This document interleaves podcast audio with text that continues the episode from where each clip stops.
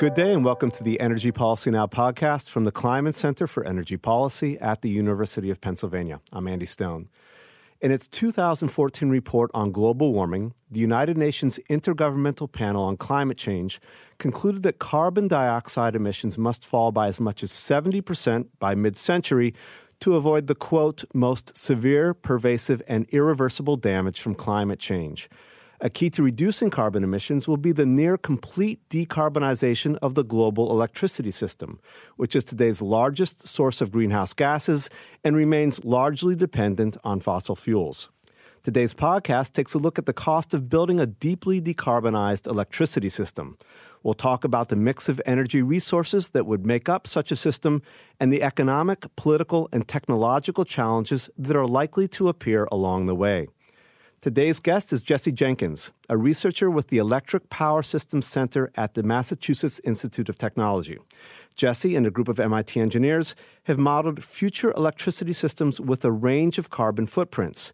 They've determined the mix of low carbon energy resources that will create tomorrow's most resilient, cost effective, and low carbon electricity systems. Their research is currently working its way through peer review and will be released later this year. Jesse, welcome to the podcast. Thanks. I'm glad to be here.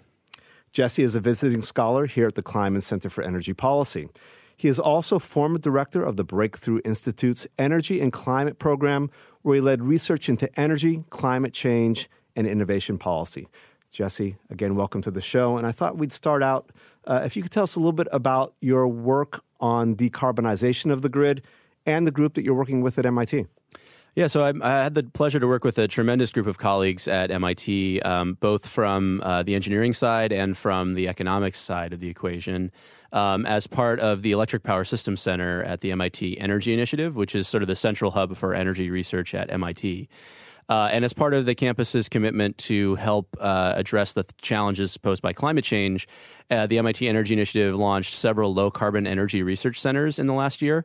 Most of those are focused on specific key technologies that might be essential to combating climate change, uh, like low cost solar power, advanced energy storage, uh, next generation nuclear power. Uh, and our center is sort of an integrative center focused on electric systems and how each of these components might interact in a future low carbon economy. And so uh, we have worked on a variety of different research questions. And, in this particular paper, uh, with a colleague, Nestor Sepulveda, um, and, and several professors from the Nuclear Science and Engineering Department, we're looking at what different mix of resources might be required to reach deep decarbonization or greater than 90% reductions in CO2 emissions in the power sector, which is likely to be the linchpin for any efforts to confront climate change globally. Uh, now, so we're going to be talking about decarbonization of the grid today. Could you define what is a deeply decarbonized electricity system?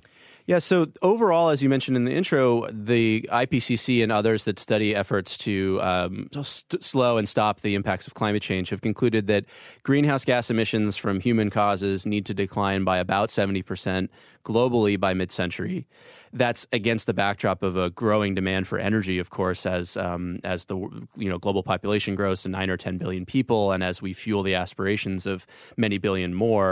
Um, and so that's an enormous challenge. And what it requires uh, is that for the developed world, we lead in, in emissions reductions. Um, uh, so that 70% target is global. The US and other rich countries like that probably need to reach greater reductions, really close to 80 or 90% economy wide by 2050. And if we're going to do that, we need to rely on the electric power system to cut emissions furthest and fastest of any sector. Uh, and so most of the scenarios envision the power sector really being completely carbon free by around 2050.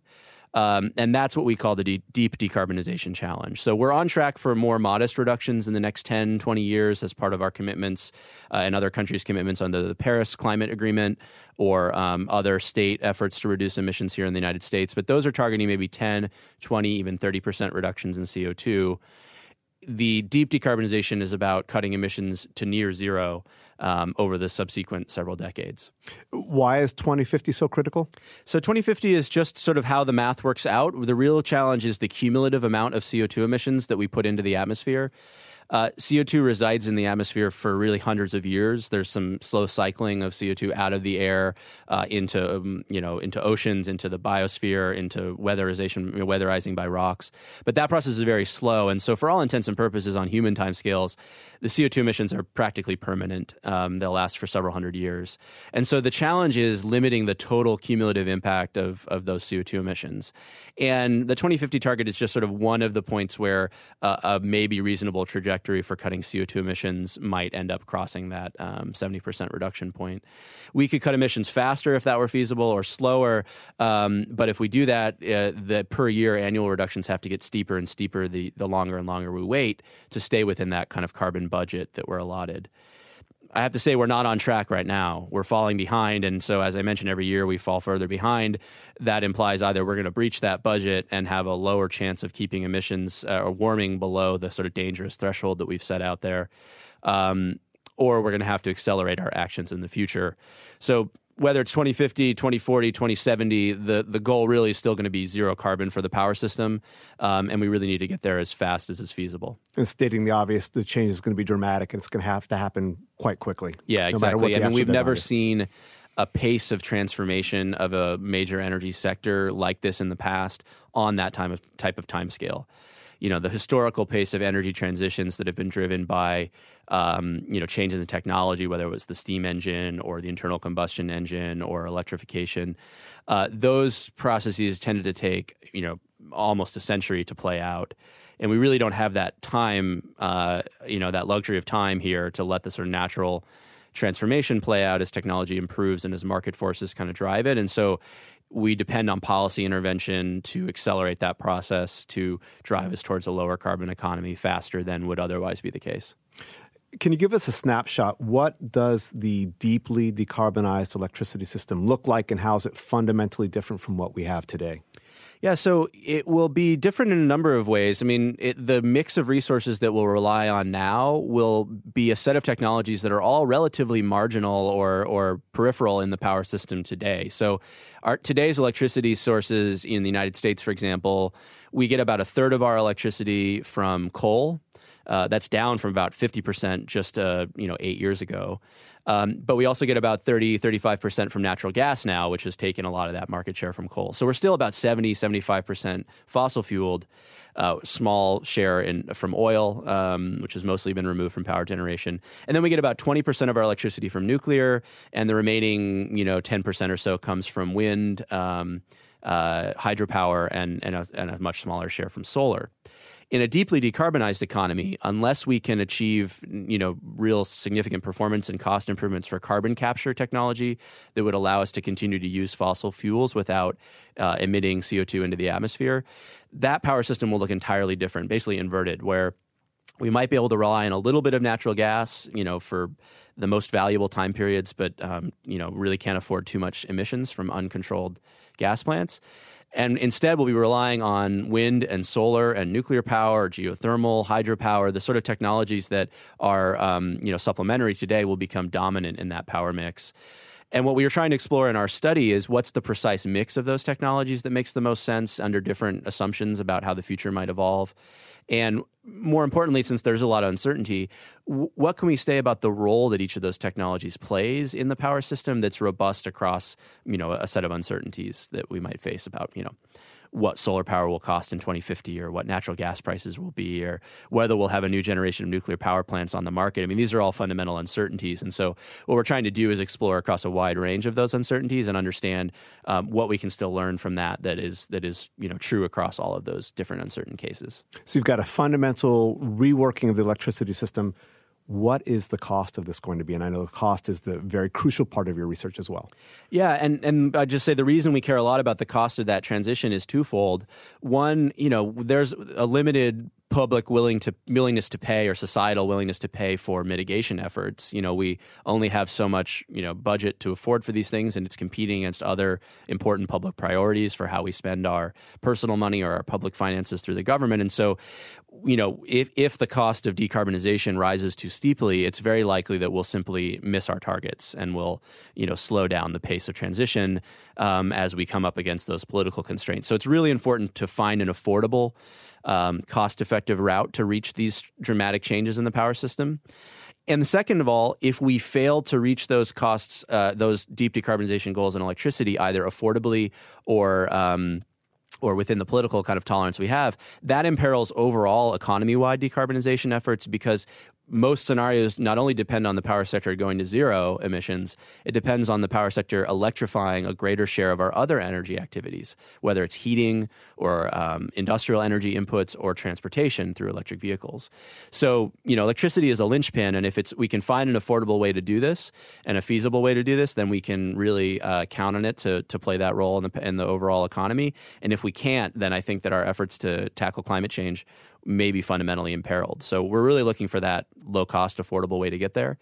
And what we find is it really depends on the mix of resources and whether we have the right balanced mix of technologies available that can play uh, each of the sort of three distinct roles in the power grid that we identify in our work it's I think important to note here that we're talking about a global transformation, not just here in the United States. So here obviously we have our legacy systems in place, but in developing countries it may be a very different path and very different range of costs because they're starting more from a, a lower level in terms of what they've got in terms of the electricity system. That's right. Um, I don't know if it's possible for to put a price tag on this transformation here in the United States, but can you give some idea of what the cost may be relative to a business as usual case? Yeah, I mean, it really is hard to say today because it depends fundamentally on how fast we see cost reductions for technologies like solar and wind power, um, lithium ion batteries, all of which have become dramatically cheaper over the last few years. And there is expectation that they'll continue to decline in price over the next you know, decade or two. And the question really is how far can those cost reductions go? And then simultaneously, those technologies are important pieces of a low carbon mix, but they're not sufficient in our research to, to cost effectively reach zero carbon. And so we also depend on a class of resources we call flexible base resources, um, which are technologies that can operate more reliably, so on demand generation of power, as opposed to the variability of wind or solar power and can generate power or energy across much of the year as opposed to batteries which are you know energy constrained. They only have a certain amount of energy they can discharge before they run out. So they're good for what we call fast bursts of power fast burst resources but not for providing a base of you know kind of nearly constant output. Uh, and so th- we need a set of technologies that can play that role and the candidate list is pretty small and all of them face challenges today.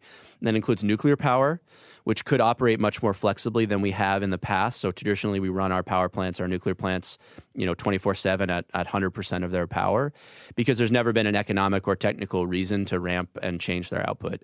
In a low carbon world with lots of wind or solar, that's different. So we do need to be able to operate those plants more flexibly. And indeed, that's technically feasible even with current designs, but especially for next generation designs. We rely today on basically natural gas combined cycle power plants to play that role in a carbon emitting way.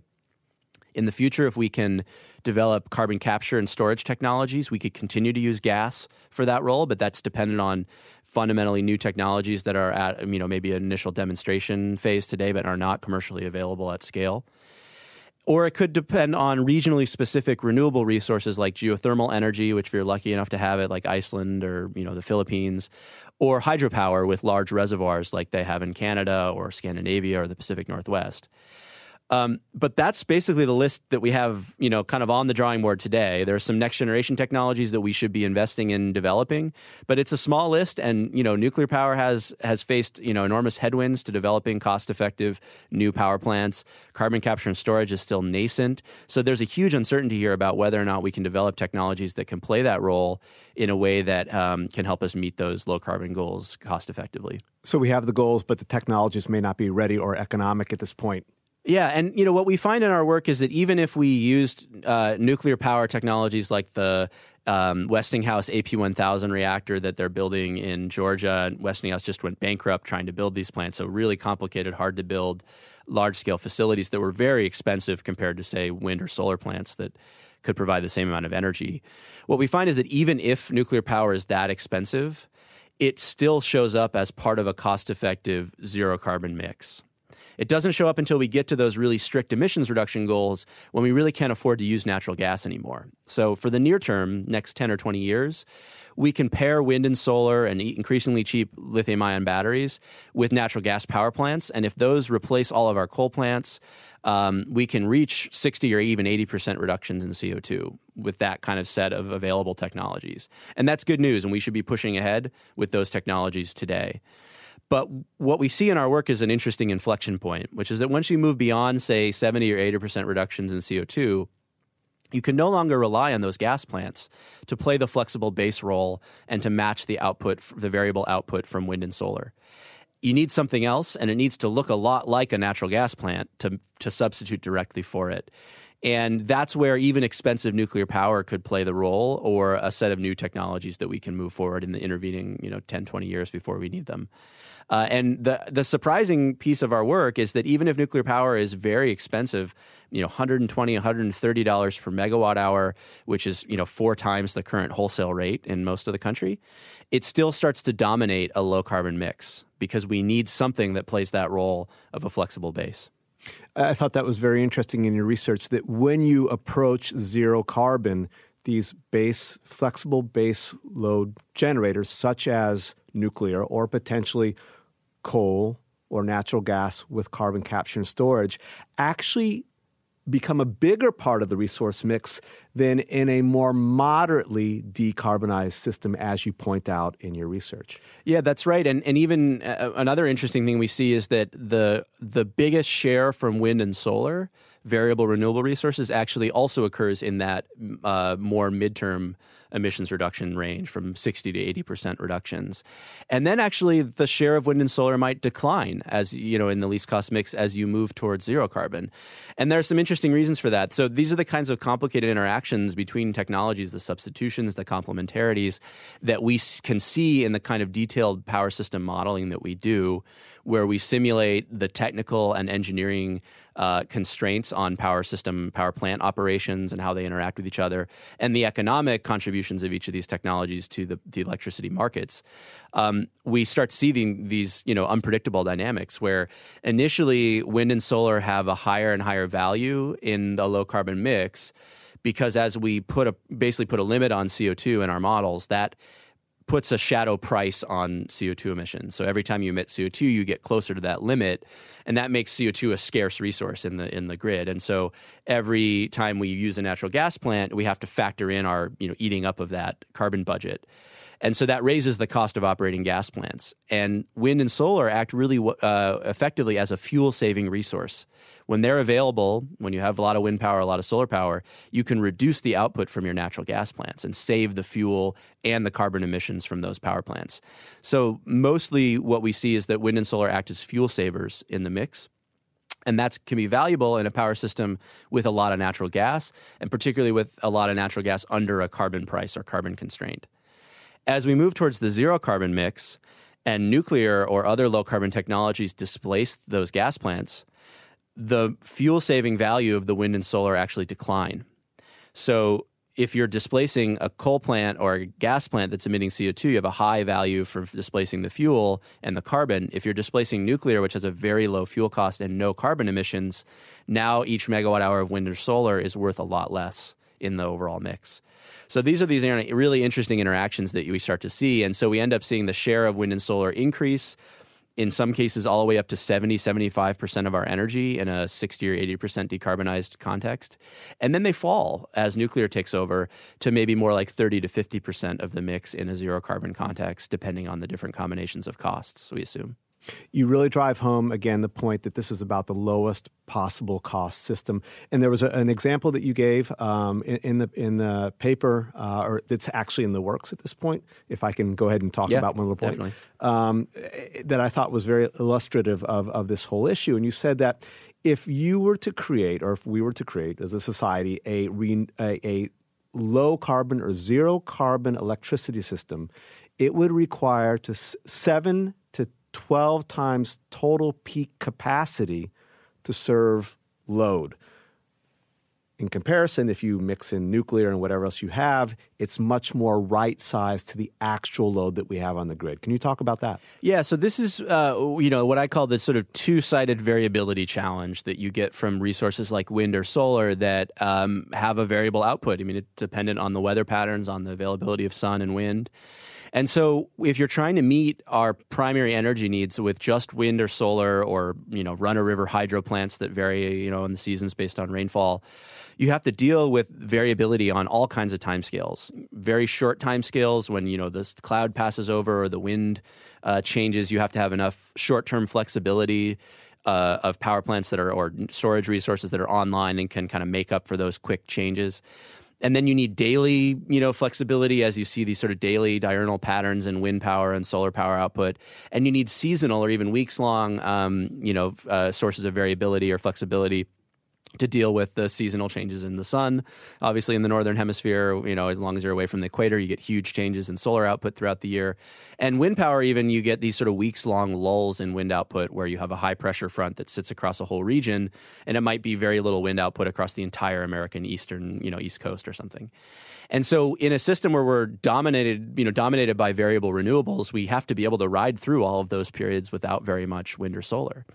And so, in order to do that, you might need to build many more times the amount of wind or solar capacity that you need to meet to increase your output during the periods when you get the least power production from a given wind farm or solar panel. So we call this capacity factor, which is the percentage of your maximum rated power output that is supplied um, on average by a technology or in a particular time period. And so for solar, you might see a capacity factor across the year of something like 25 to 30%, less if you're in the north, you know, more in the south. For wind, historically we've been about a 35% capacity factor which means if you put in 100 megawatts of wind on average it generates about 30 or 35 megawatts of power of energy across the year. That's getting higher and higher as we develop better bigger wind turbines. So now we're talking about maybe 40 or even 45% averages. But that varies from hour to hour and year to year. So there are going to be time periods when you're generating at your maximum and time periods when you're generating at near your minimum and that means that in hours when you don't have very much wind or solar, you know, say you only op- operate on average at 10% of your capacity factor, now you need 10 times the capacity to meet, you know, 1 megawatt of demand in that time period. The flip side of that variability coin is that now go to a period when you're operating your maximum capacity factor and you've built 10 times as much capacity. Now you have 10 times as much energy as you need in that hour. So we have to deal with simultaneous surpluses of large amounts of overgeneration of power that either has to be stored in storage devices or wasted, curtailed, um, and, and put to no use. And we have to deal with periods of, of, of, deficit when we don't have enough wind or solar output, and we need to draw down our energy storage devices to make uh, the way through those periods. And what that means is that we have to install a lot more megawatts of capacity than we actually are going to use at any given time with the renewables with the renewables and storage to be able to produce a lot more solar and wind when we have the resources, dump it into a whole bunch of energy storage, so have the power capacity from storage devices to charge when the wind is, you know, screaming and the solar is is available at, you know, 1 p.m. on a summer day. And then we got to hold on to all that and use it in periods when we don't have enough wind or solar. And so what we see in our mix is that leads to a huge overbuilding of capacity where, you know, you have to build three, five, even 10, 12 times as much capacity um, as the peak demand in the system to be able to get through all of those variations and, and output throughout a year. In contrast, today we don't depend on variable resources for that much output. We use the flexibility of you know fossil fuel plants to ramp up and down their output throughout the year, and that means we don't need very much more capacity than our peak. We need a little bit more in case power plants fail, in case we have some wind or solar variability, but our our total mix might be you know 20% or 30% over our peak capacity as opposed to 3 or 5 or 10 times more. Jumping now to the economic and political considerations that this all or issues that this this raises there's a fundamental tension here.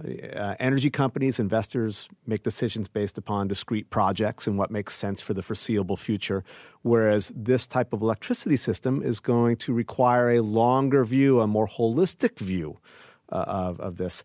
How do we make investments today with that long term goal in mind? Yeah, this is a big challenge, and there's really sort of two fundamental approaches to doing this. Um, and we actually see both of these things in U.S. markets today.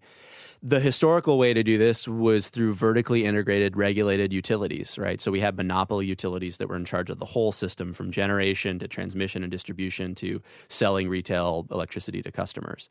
And actually, in much of the country, about 40% of our electricity, I think, is still served by vertically integrated either monopoly and private utilities or municipally or publicly owned um, monopolies. And in those contexts, we most of those utilities go through long-term resource planning processes where they say, look, you know, we're going to make an investment in a power station. It's going to last 30 to 50 years. So we got to think about not just what the market conditions look like today, but what they might look like over the 30 or 50 years of that power plant and how that fits in the rest of our portfolio. And you know, different utilities, different states, different contexts do this better than others. Some have a longer term, you know, more thoughtful view than and some have a more short term, you know, risk risky um, you know, risk tolerant view but at least there's sort of a fundamental planning process that goes on. And and in those kinds of contexts you can think about okay well we we have this long-term transition. We need to think about how we're going to get there. We need to think about the role of each technology. You can have a more planned process. So that's the kind of regulated monopoly planning centric way to go.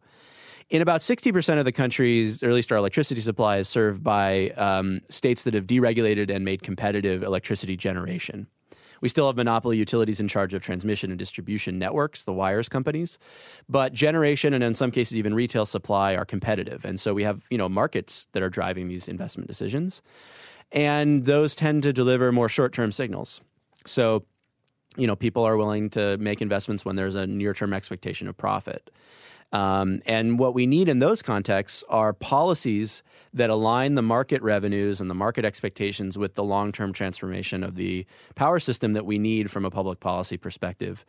There's different ways to do that. You know, economists prefer pricing carbon, the externality, you know, and the damages caused by carbon pollution or CO2 emissions you know we can if we put a price on that that equaled the damage that that causes to society then you know markets would internalize that damage and say it's you know it's it's more cost effective if i adopt technologies that don't emit co2 in practice it's pretty difficult politically to put a high price on carbon and so we have a lot of an increasing number of places that do have some price on carbon but it's not as high as most economists envision when they think about it you know being the primary driver of change but we also have a number of other policy measures like low carbon uh, requirements for generation. Um, renewable portfolio standards are the most common in the U.S. I think the majority of states have some kind of renewable portfolio standard that requires utilities to steadily increase the share of their energy from uh, from various renewable resources.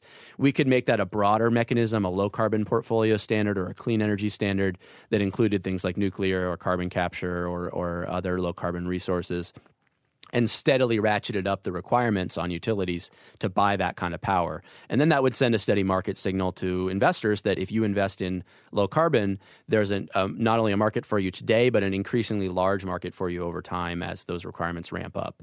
So some states have done that. The federal government's debated it over time, um, but so far hasn't implemented anything like that in the U.S. Europe has various requirements like this. Um, and so there are, you know, different countries are taking different approaches to trying to harmonize the market with the public policy uh, imperatives that we also have. You hit on a carbon price, and it doesn't look like we're going to get one at this point, but um, would a sufficiently high carbon price just automatically grease this process and get us to where we need to be? And what would the what might the social cost of carbon the price be on that? Yeah, so I mean, in theory, a carbon price that's sufficiently high will, um, you know, make fossil generation that doesn't capture its CO two emissions more expensive. That'll make renewables and nuclear and other low carbon technologies more cost competitive. And if that carbon price is high enough and is expected to rise over time, then you would expect expectate, you know, uh, investors to start moving towards lower carbon technologies. Um, uh, what we see is, you know, in a lot of studies, is that you would need a carbon price that's quite a lot higher than what we see in in most programs in the world. You know, probably would need to start on the order of forty or fifty dollars per ton of CO two, and then rise over time, maybe even to hundred dollars, somewhere in that range. Um, in practice, what we see through most of the world are carbon prices in a lot of different jurisdictions, including the Northeast Regional Greenhouse Gas Initiative. Um, and the California cap and trade program in the US, but also other programs like the European emissions trading system, carbon prices are more like five to fifteen dollars per ton. So they tend to be a lot lower than uh, is necessary to drive this transition. And for various political economy reasons, there's been much more political support for direct subsidies or requirements to purchase clean energy sources that have a much higher effective subsidy value or carbon, you know, shadow carbon price.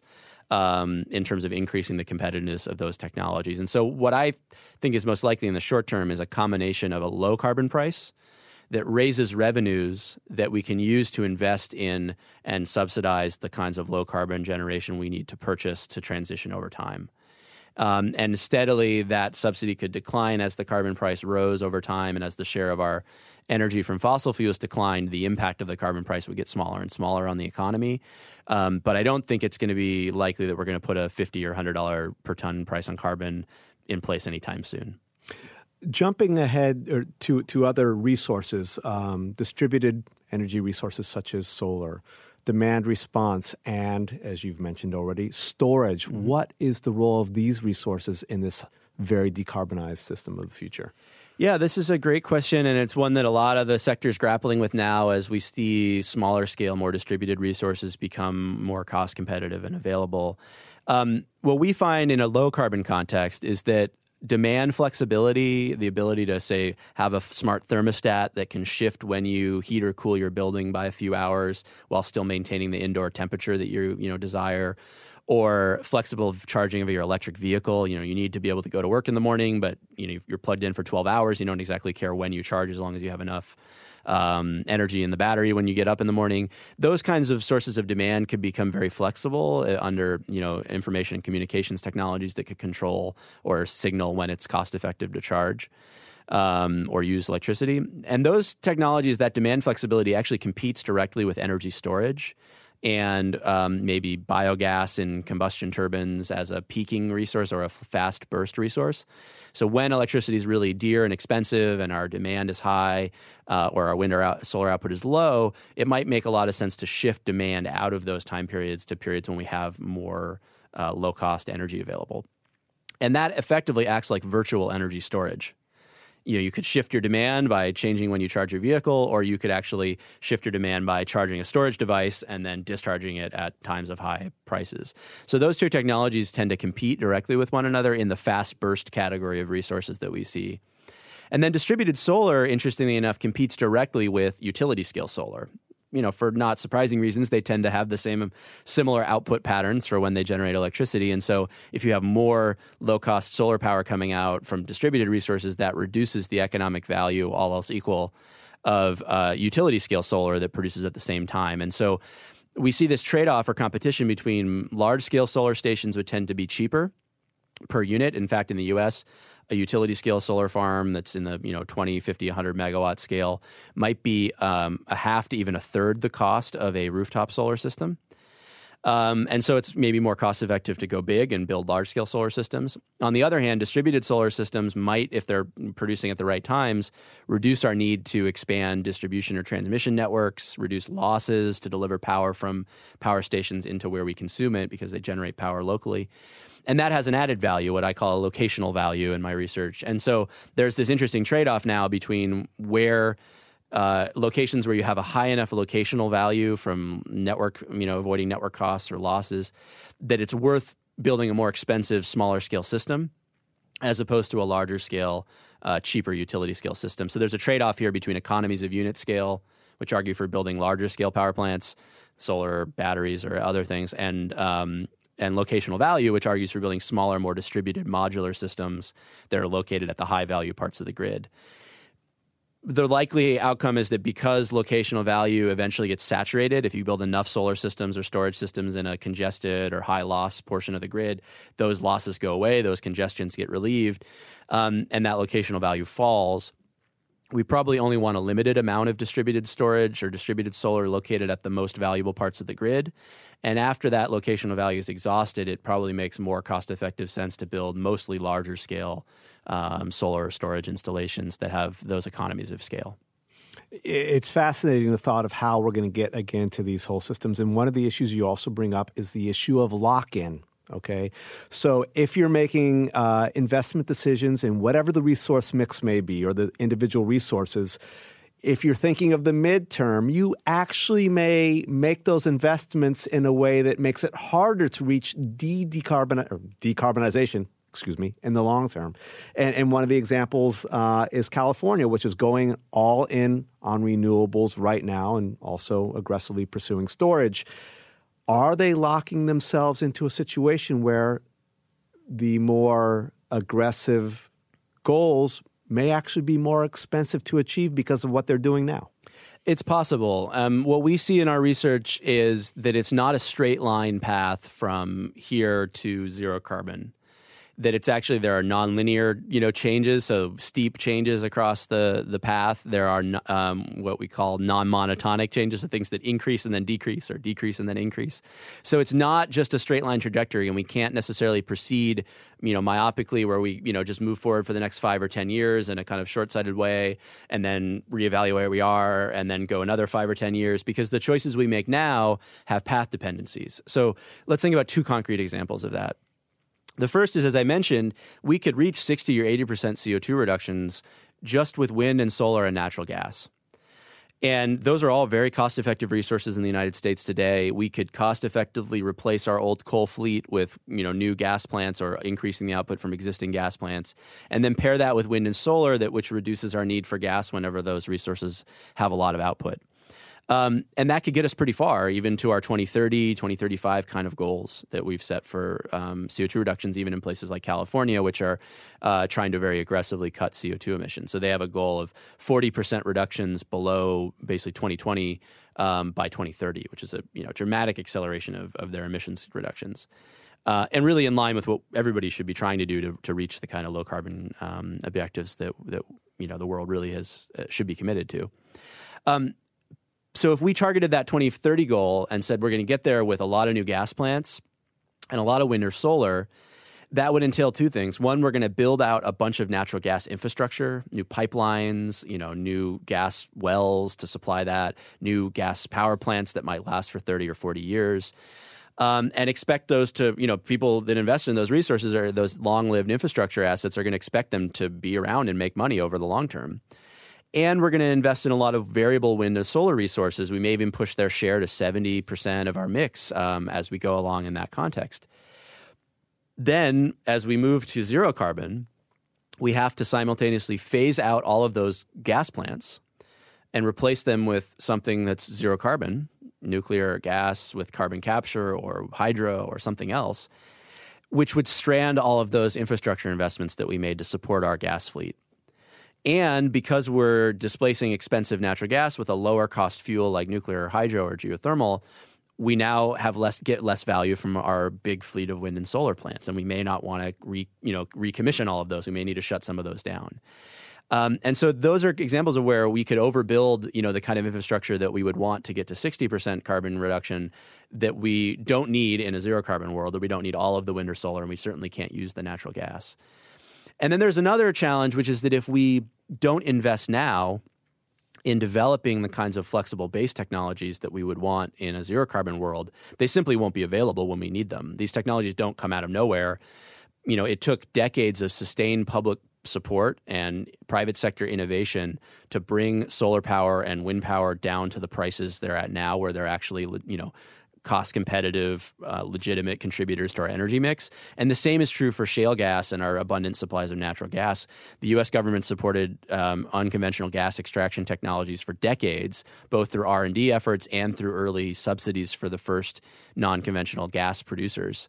Um, including Mitchell Energy, which eventually unlocked the shale, um, you know, boom. And so, and that lasted for 20 something years before the kind of quote unquote shale revolution swept across the country. It wasn't just, it didn't come about in 2005 out of nowhere. It was actually the result of 20 years of sustained investment. And so, if we need a certain set of technologies to be available and cost competitive in 2030 or 2035 or 2040, we sure as hell better be investing in them today or they're not going to be there and they're not going to be ready. And so all of those things require us to look forward and look ahead at what we're going to need in the end and not just sort of move incrementally along the way and the crazy irony here is we need baseload, right? We need flexible baseload. Prior to this podcast, I was thinking about the recent uh, DOE NOPR for uh, uh, you know resiliency NOPR for base capacity, supporting coal, supporting nuclear. We don't need it. It looks like for resilience, but we do need it to achieve the lowest cost, cleanest energy system? Yeah, well, we need our low carbon, flexible base resources. So they, it's not that we need technologies that run 24 7 to meet the base load. So that, that term base load is thrown around a lot. But what it means is basically that if you think about the variation in demand throughout the year and not throughout the seasons, you know, we have our highest demand periods usually in the summer on an afternoon when everybody's got their air conditioners on and, you know, it's uh, demand is high, sometimes in the winter when in, in systems that have uh, winter heating with electricity. And then, you know, maybe on a warm spring day and Sunday, you know, the demand is the lowest when, you know, people just have their windows open and they're not at work and lights aren't on. That lowest level of demand might be about half of the peak demand or something like that. But it's not zero. And so there's this sort of invariant level of, of base demand that's always there in our current system. And it's economical to operate power plants that have a high fixed cost and a very low fuel or variable cost 24 7 to meet that base load. So traditionally, we've operated coal, nuclear, and hydro plants as base load resources to do that. It's because it made sense economically. Um, and based on the kind of technology characteristics, the cost structure of those those resources. In a world with lots of variable renewable resources, now it's not the base level of demand that sets the need for that minimum level of output. It's actually the net demand, so the demand minus the availability of wind or solar output. And that might occur at a different time and it might be a lot lower than our current base demand. And so we need flexible base resources. They still provide the foundation or the base of our energy system in, in, in our modeling results, but they're more flexible. They operate more nimbly than we traditionally operate our baseload resources. So they can ramp up or down on a daily cycle to make room for a lot of solar power during the middle of the day or a you know wind power at night. Um, but they uh, can operate reliably and across the whole year. And the DOE proposal to support coal and nuclear was really about um, preser- insulating those technologies from competition from cheap natural gas, which is driving coal and nuclear plants uh, out of the market today. And the reality is that we don't really need coal or nuclear for pure resiliency reasons. The argument that DOE pl- laid out was that because these research, these technologies have fuel on site, you know they've got nuclear you know fuel rods they've got coal piles on site that they're somehow more resilient against you know disruptions to supply chains and things like that. And that may be true in a place like New England where we're on the end of a natural gas pipeline and constraints in that pipeline might limit our availability to get gas. But for most of the country we really don't uh, need to worry too much about relying on natural gas for reliability reasons because it's a very reliable flexible resource. And so uh, it will play that flexible base role for the near term and what we need is a low carbon, flexible based technology. And so the reason we want to support maybe nuclear power, for example, is not because of its resilience in the face of storms or something like that today. That's an ancillary benefit, but because it's one of the few scalable, low carbon, flexible based technologies that we have available. And that's a very different argument than the one that Secretary Perry and the Department of Energy put out. And it actually explicitly decouples the reason to support nuclear from the reasons you might support coal, which I think is an important distinction to be made. One final question for you. Where do you think we'll really be in 2050? So, I mean, it's it's really hard to say because it depends on two fundamentally uncertain factors. It depends on how technology changes, which, as we know, I mean, who would have predicted how you know what the price of solar panels would be, or you know, go back ten years, who would have predicted that we'd all have smartphones with supercomputers in our pockets? I mean, there's these un- fundamental uncertainties around the pace of technological change, and what we tend to do as humans is we tend to underestimate uh, long term change in technology and overestimate short term change. And that's because that change tends to be nonlinear. It tends to follow some kind of exponential or logarithmic curve. Um, and so in the short term, we estimate it to be linear and we underestimate the beginning of that curve. Uh, and so it ends up being slower than we think. But in the long term, that exponential or logarithmic trend outpaces the linear trend. And so it's really hard to say. I mean, 20 years, uh, 30 years from now, we could have a whole different suite of technologies available that could change the options uh, at play. And that's why in our work, we try to model that sort of fundamental uncertainty by spanning across a whole wide range of technology costs, uncertainties about whether they're available or not, and see what, what robust truths we can discover even in that case. But the second uncertainty, which is fundamental, is what will be the political will to drive this transition with policy you know, no one predicted that Donald Trump would be elected in 2016, um, and that fundamentally changed changed the political landscape in the country. You know, how many more of those uncertain political moments will the will there be between now and 2050? So it's really hard to say exactly where we'll be. Um, I think that we there's reason for optimism in the long term because of that sort of accelerating technological you know change that I talked about, um, and because I think there's a growing awareness that climate change is not a distant threat; it's an immediate impact today, and we see it all over the country every year. Whether it's the wildfires across the American West this year and the resulting mudslides in Santa Barbara County this year, or it's um, you know the the bomb cyclone winter storm that just hit the Northeast. You know, it was a, a strong but not particularly um, you know abnormal winter storm that happened to hit Boston and, and New England at high tide, and we had widespread coastal flooding because of it. If sea level rises is going to increase that uh, base level of, of the sea you know those kinds of high tide flooding events are going to become regular and that's where the bulk of our population lives around, along either seaboard. And so you know we're starting to see these impacts all around us and i think it's starting to become clear to more and more people that this is not normal this is the kind of impacts that we've have been predicted for a decade or more would become more severe and more exacerbated by climate change. And I hope that over time that's going to encourage us to take a serious look at how we transition more rapidly towards technologies that are not only going to help us reduce um, CO2 emissions, but are also going to reduce air pollution, which are, still kills more than 10,000 Americans every year from power plant air pollution. They're going to, you know, clean up the air, reduce asthma cases, reduce hospitalizations. Um, they're going to uh, reduce our dependence on volatile fossil fuel prices. You know, there's a whole bunch of of uh, corresponding benefits to this transition. They're going to increase our um, use of American energy from wind and solar and nuclear power. These are sort of win-win-win situations if we start to move in this path. And as these technologies become cheaper and cheaper, I think that will accelerate the transition. But we really need proactive policy to drive the beginning of that process today. And that, I think, is the fundamental uncertainty that we face at the moment. Jesse, thanks for talking. Thanks. It's been a pleasure. Today's guest has been Jesse Jenkins, visiting scholar at the Kleinman Center for Energy Policy and a researcher with the Electric Power Systems Center at the Massachusetts Institute of Technology. For more insights into energy policy and for updates on research and events from the Kleinman Center, subscribe to our Twitter feed at Kleinman Energy or visit our website, kleinmanenergy.upenn.edu. Thanks for listening to Energy Policy Now. Have a great day.